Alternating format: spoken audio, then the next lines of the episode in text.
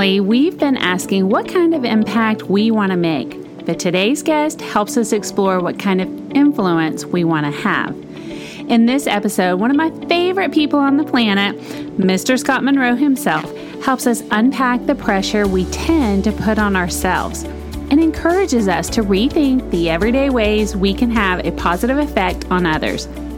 If you're a leader or on your way there, You'll love this former 31 executive's take on what not to do, as well as his tips on the kind of leadership that really works.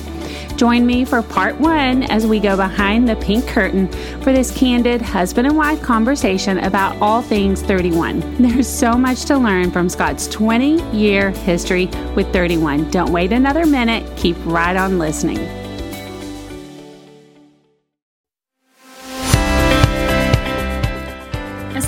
One consultant or leader, you're a successful entrepreneur who touches lives in meaningful ways. But you've also got a lot on your plate. With all that you do, you deserve a few minutes each week to fill your cup.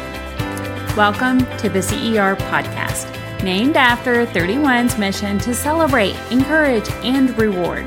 This podcast is exclusively for you our 31 potential leaders and leaders. Consider this your weekly power up, packed with quick, high impact takeaways, specific steps to boost your business, simplify your life, and spread joy. It's my privilege to be your host and biggest cheerleader, Cindy Monroe.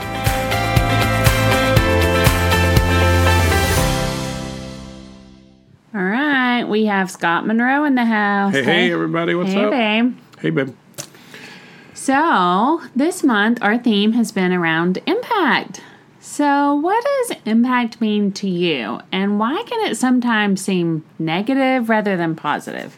Yeah, it's a funny. Uh, it's actually a funny word, a little bit of a funny story from my life in the last year. But I think impact's really, really important. I think all of us have an impact. I think the thing we kind of um, mess up on is we feel like impact is supposed to be this big thing. And I was actually I, I had uh, I was with a, a, counselor last year and just working through some of my own stuff because we've all got stuff to work through, right? And uh, he said I kept using the word impact, and he said, I, "You know, Scott, I've gotten to where I just hate that word." Uh, he said, "I counsel so many people, and one of the things that they are struggling with is that they don't feel like they're making an impact." And it's because we imagine impact to be always be this big thing. Like you know you think about LeBron James and he's made an impact on the game of basketball and maybe he's made some impact on some things that he's in he's influenced with the charities he runs or the things he gives to.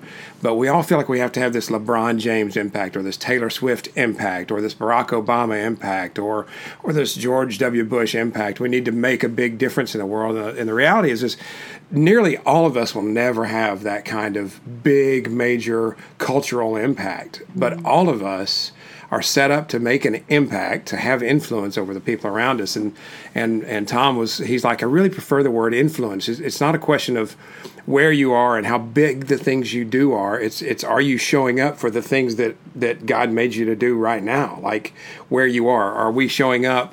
in our marriages? Are we showing up for our family? Are we showing up for our friends? And sometimes the most insignificant things, the things that seem the most insignificant, like just calling a friend and letting them unload their horrible day that you didn't even know they're having, those make sometimes the most significant quote impact on the world. And I think I think he's right. I think we get so obsessed with wanting to make this huge impact that makes a mark on the world, and that you know it's interesting too. We, we kind of live in a world where everybody's got this idea that they want to change culture, and I think really what we need to do is change ourselves. And when we change ourselves, that gives uh, gives us opportunity to be an influencer on the people around us, and and just think about as a mom the impact you're having on the future world just by raising your kids well as a as a teacher, the impact you're having on the future world by teaching those kids well and teaching them good and, and teaching them to be good people. That's that's so much better. I, I think about my dad real quick. I'll talk about that because I didn't know. I knew my dad was a great teacher. My dad was a coach and a teacher. He made.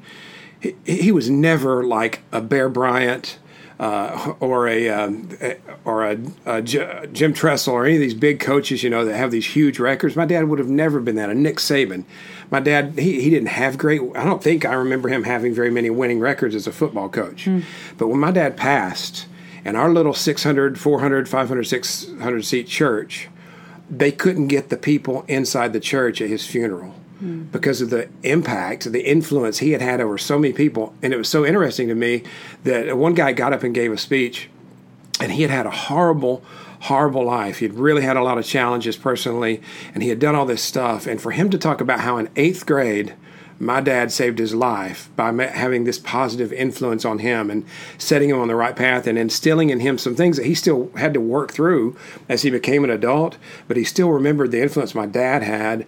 And, and you know, my dad would have never thought he had an impact. I didn't know my dad made that kind of quote impact on people.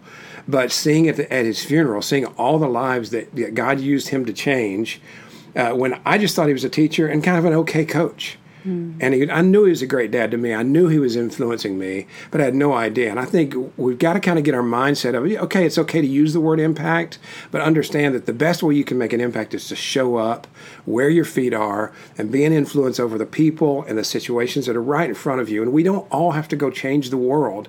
The way we change the world is we change ourselves first, and we maybe see some life change in the people around us in a positive way. I love that.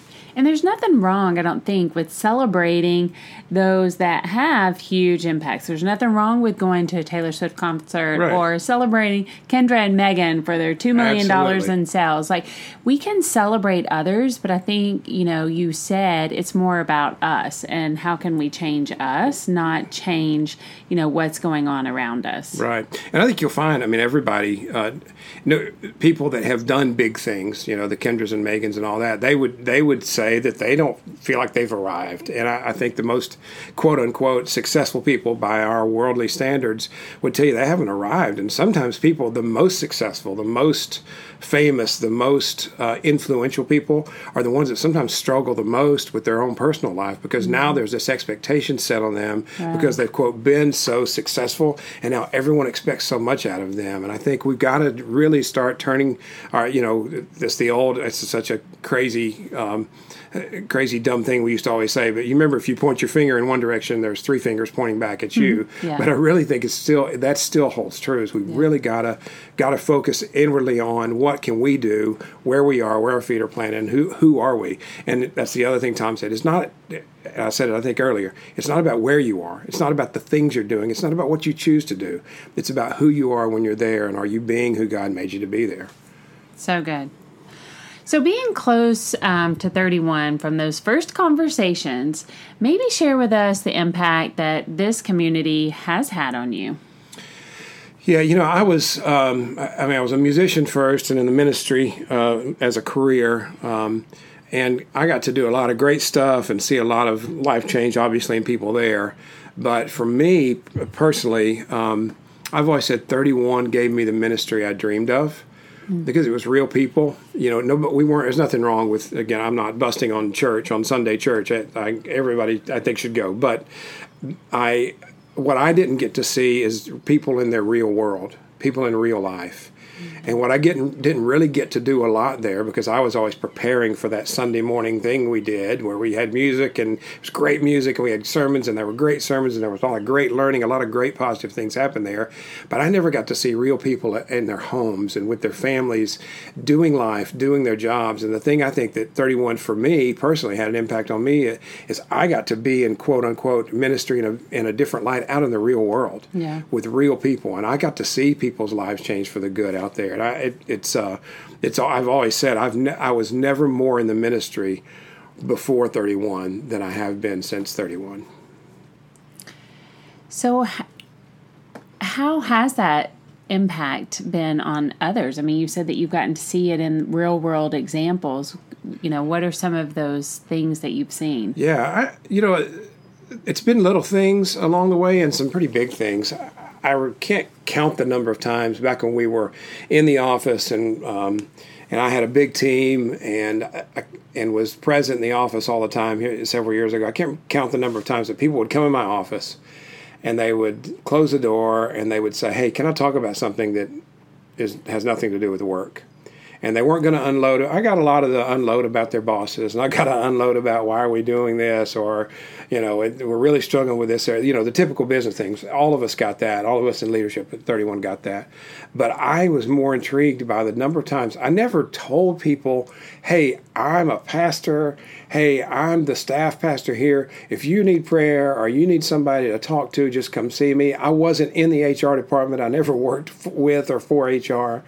But people just, for some reason, knew that they could come to Scott's office and close the door and talk about their life. They could talk about struggles with their kids. They could talk about struggles uh, in their marriage sometimes. They could talk about struggles sometimes with their jobs, yes, but it wasn't about them trying to out their boss or wasn't they weren't trying to out another employee. It was about struggles they were having. And i got an opportunity time and time again to say well hey can i pray with you about this? Or is you know a lot, a lot of people in the corporate world say oh you shouldn't do that. You shouldn't be asking people if you can pray for them well i we did. It was a family culture at 31 and and i chose to be there and show up for people. And i got to see you know some really good positive things come out of that in people's lives. So good. So let's switch gears a little bit in our industry, in this direct selling mm-hmm. space, we have seen and we have heard a lot of opinions over the years. So, do you think those opinions have evolved or become more positive in the 20 years of 31, or what would be your thoughts here? You know, I, th- I think we all, um, I, at least I grew up with parents who at some point had been invited to somebody's house for coffee or invited over to you know for soft drinks when it turned out the soft drink was a special soft drink that was being sold through a direct selling channel. And um, I, I, think back in the day kind of the old classic sales pitch way was to uh, uh, be a little bit deceptive, not intentionally deceptive, but but but but kind of hold everything kind of tight to the vest and invite people to this thing, and then boom, you spring this opportunity on them, and that happened all too often. And I'm not saying all the people that did that um, did it that way. I'm also not saying that the companies were bad that, that were out there 25, 35, 45 years ago, 50 years ago, that, that they encouraged that. That's just kind of the, the way as humans kind of try to find this backdoor entry into people's lives or their psyche so they can then bring a pitch, you know. And, and I think the, the industry had this this image of deception where people weren't being honest up front. And when you're not honest up front about what you're doing, then you automatically take that's one ne- ne- negative, maybe major negative hit against the thing you're trying to do. If you're trying to share a product or you're trying to share an opportunity, if we're not upfront about it, uh, then and then we suddenly spring it on them, then it, it already kind of feels like the whole thing is icky and it's rooted in in um, in a kind of a lack of integrity. And that's not what the industry's really ever been about from its core. But I think that's just the way a lot of people were trained to do it. What I saw when we got on the party plan uh, got in the party plan industry where people were going to homes and doing demonstrations, and they knew the product. They kind of led with the product out front. They led with the, "Hey, I want to show you some products. I'm selling this." What I saw our our um, sellers do is they they were just real people getting up in front of real people, being honest about a product that didn't cost a gazillion dollars, mm-hmm. and they were offering them something that fit into their life, and there was really low barrier to entry. So if somebody wanted to sh- sign up, the the cost was very very reasonable back then ninety nine dollars to join, and and it didn't take anything to make that back. We didn't have all these um, requirements of inventory. You, as a matter of fact, we discourage people holding inventory and buying a bunch of stuff. There, there's a lot of rules we play by as part of the Direct Selling Association. Now, all that to say, we've got things like Netflix out there, and we've got people who love to make salacious documentaries about everything under the sun. You can make bad documentaries about some of the best things, and one of the things that we've seen the last few years is there's been some negative, uh, either satir- satirical shows or documentaries about people who still kind of make the industry seem a little slimy because they're deceptive or they do encourage you to hold inventory. And so I, I think the reputation is still out there, but I also think the good companies, of course, far outweigh the bad. And I think uh, I think because the way our girls have always done their business with integrity, um, that it has changed the reputation. Add to that the fact that we live in a world now where everybody wants to buy from somebody. And if you look at the quote influencers on social media, that's what they're doing is they are they are basically they're not direct sellers. They don't have direct relationships with companies like our consultants do for the most part. But that it's a, this new medium of social media has kind of made everyone that, that uh, i think people wanted to call our industry for a while social selling which it kind of is. But then you know th- there were other i had other friends in the industry that say you know what? We were the original social sellers and we're still the social sellers. And i think the reputations change because there's so much competition out there. I think people are learning to do business well and do right, there's still people who, you know, they're still going to try to fool you into that hook. They're trying to going to try to hook you. But for the most part, I think people there's enough competition that you need to do this business well and with integrity. And I think our reputation as an industry and as a whole is is good. Now there are still I you know I uh, do these these HOTS classes at uh, conference every year at our Impact conference, and there's still a lot of guys that come in that session very, very skeptical about this thing that their wife does. Mm-hmm. Um, they don't know what she got suckered into. They don't know why she's buying so many bags. They don't know why she's gone from the house to do a party or why she spends so much time on Facebook doing parties. And they're very skeptical about it. I always say that comes down to a breakdown of communication between them that's not the industry, that's not the company, that's not what we sell, but that's a communication issue in between them, and, and that they need to open up those those uh, routes of communication w- within their relationship so that they can fully um, understand each other and understand what's going on. And uh, uh, but I think it's I think the industry is as a whole. I think it's it's a it's got a much better reputation than it did years and years ago. Um, and then you know, like I say, we've always got those bad players, and they're always going to make documentaries about stuff. So we got to take it with a grain of salt. So, despite some of those opinions, uh, maybe share with us why you're so proud to be a part of 31 and this selling channel today. I love that literally anybody can scrape together a little bit of money and start their own business and and if they'll apply themselves to it, they can make some money. Now, I've always said this We've got great success stories. We have consultants that have built houses on lakes, that have bought cars, that have done all these things. But the bulk of our consultants, and what really makes me the most proud, is that mom who has stood in front of me and said, you know what? I get to help pay the bills now. Back in 2008, 2008, 2012, when we had such a strong financial crisis, I had we had consultants who their 31 income they used to kind of offset the fact that maybe their husband had lost a job. Mm-hmm. And and they were so proud, standing there with tears in their eyes, to say, you know what, I, I can pay for my kids' soccer shoes, uh, even though you know my spouse lost his job, or the or the ones that I was t- talked to spouses and said I was working three jobs just to help us make ends meet, and because her 31 thing, she was working so hard and and pouring herself into it so much, and is seeing some results from it that I got to quit that third job and I get to spend more time with my family or fishing or whatever it is else they do. I'm the most proud that really, literally anybody can can start this. I can't, I'm not going to say everybody's going to be ex- exorbitantly successful doing it, but anybody can start it it, and if you pour yourself into it a little bit, it'll it will add some value to your life somewhere. And then ultimately, what I'm most proud of isn't the financial things that happen, but it's the personal life things that happen. It's a sense of community. It's a sense of self confidence because you've started this thing and you've poured yourself into it a little bit, and you're starting to. I've seen people who are the shyest people in the world stand on stage and speak to 10,000 people at conferences. I've seen um, I've seen people go on these great health journeys because they enabled themselves through this business and to say, hey, you know what? I want to be a different person. I want to do better. I want to eat healthier. I want to live healthier. And I've seen I've seen all these different types of transformation in people's lives. I've seen marriages transformed because of the confidence and the maybe this maybe the financial stability. I've just I've seen all of this great life change happen because people invested themselves in 31. And 31 didn't do it. 31 is not some magic potion, but it's the we kind of lay that opportunity out there and we open the door. And when if they'll run through the doors like you've talked about a lot of times you've had to do personally cindy if they'll run through those doors that you'll just see god continue to bring blessing upon blessing on top of them and again that may not be a pool, it may not be a swimming pool, but that's right. okay. But if it's doing the little things that you struggle, that all of us struggle sometimes on those little things, we struggle on the cable bill, we struggle on the on the clothes for kids' school, we struggle on maybe our, we want our kid in a in a you know a small private school. Uh, we paying for that is significant. Buying your kids medicine, that's been significant. And those are real stories from real people. Yeah. So let's chat about leadership.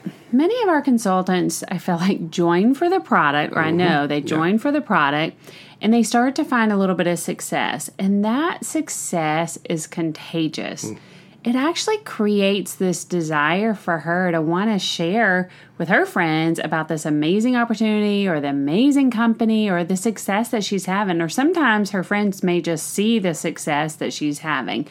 And then before she knows it, she has a team. So, do you think that leadership or even accidental leadership is part of our secret sauce? Absolutely. You know, I always say that uh, a great restaurant, for instance, um, shouldn't have to advertise because the experience people are having with it should be so good that you can't help but share it. And now with social media and things like that, it's a lot easier to share. And that's kind of how I pick restaurants. I don't pick it from their advertising, I mm-hmm. pick it from mm-hmm. what people are saying about it. And I think when somebody comes into 31 and they do see a little bit of success and they do get that team, it, they're their enthusiasm, their joy, their happiness in it is that contagious thing that makes, honestly, makes other people be more intrigued about it. Even I, it's funny. I love the stories of. We see this sometimes on incentive trips. Somebody brings their best friend on an incentive trip, mm-hmm. and if you get to talk to that best friend, or I've, this has happened with dads and moms, and they say, you know, this is not something I ever wanted to do, but I've been so proud of what it's done for my friend who is the selling consultant mm-hmm. and taking that kind of pride well translate that to somebody who maybe does need an opportunity and does need a job then it's that that contagiousness makes them want to sign up now you talk about accidental leadership i think that's it's actually kind of a catch 22 because a lot of our sellers in the past who've become successful found themselves accidental leaders they found mm-hmm. themselves that they're oh, whoa i'm in leadership like now what do I do? I think it is part of the secret sauce because obviously it's better to be a leader in this business and it's better for you. I think it also that's part of the how people get this uh, boost of confidence mm is when they have a team around them and people that are looking up to them. But it also can create a lot of pressure on them. But I do think it's part of the secret sauce of direct selling in general, and especially at 31, is that there is this path you can be on if you want to be on it. Uh, that you can be on to leadership if you're really good at this and you're really got a really contagious attitude about it, then you're probably going to be a leader whether you want to or not. Mm-hmm. So, speaking of, I've seen you be this amazing leader to so many, whether it was for our kids, your staff you talked about earlier, or simply leading a friend through a season of life. So, what leadership advice would you want to share with our 31 community? Um, you know, I didn't learn this early enough. I felt like, and a lot of young leaders do this, a lot of young leaders feel like they're put in a position to um, drive and control and lead by telling and lead by um, lead by laying out a plan and and they take on all this responsibility for all the things that go on and making everybody kind of fall in order like ducks in a row. And a lot of people think putting ducks in a row is leadership, and it's not. That's management. And we could talk all day about how I feel about the difference between management and leadership. But I think what I didn't learn early enough is it wasn't my job to tell everybody how to do, what to do, when to do. My job as a leader is to set a pace, is to show some enthusiasm and passion for what I did, to set a really great example for it, and then listen like crazy. Listen to the people around you.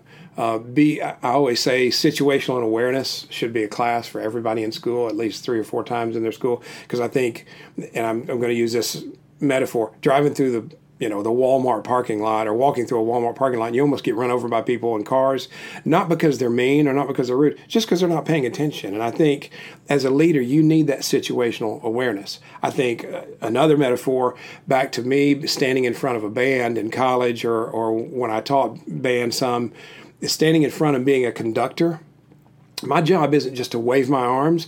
Yes, I get to set the tempo, the pace for what we're doing. I get to help control whether we're loud or soft or the emotion behind the music. A lot of it comes from a, a if, if you're a really good conductor, really great conductors help that full orchestra express themselves even better because they're leading with the emotion they're leading with the, they're setting that tempo they're setting the, the, the you know the strength with which everyone plays or they're or they're letting them know when to when to calm down but but what has to happen to do that well is that leader has to be constantly listening constantly paying attention. You need to hear what the French horns are doing if you want the French horns to do what they're doing better. You need to hear what the violins are doing and you need to pay attention because if you don't hear things that are going wrong, if you're not paying attention as a leader, I used to always say if you're a leader and you're and people don't know who you are, then you're not a leader. Like if you work for a company, leaders need to be among the people. Leaders can't hear from people they're not seeing and likewise people can't follow leaders they can't see. So I think I think it's just critically important that that as a leader, I didn't learn early enough how to listen and how to pay attention and how to use those cues to help me lead people better. Well, that wraps up today's episode. If you haven't already, go ahead and hit that subscribe button wherever you're listening so you don't miss out on a single episode. And make sure to take a quick second to leave us a five star review. Thank you so much for listening to the CER podcast, where you can come each week to soak up inspiration and discover ways to make your journey as a leader even more fulfilling. I'm so grateful we're all on this 31 journey together, helping others simplify life and spread joy. I'm looking forward to connecting with you again next week.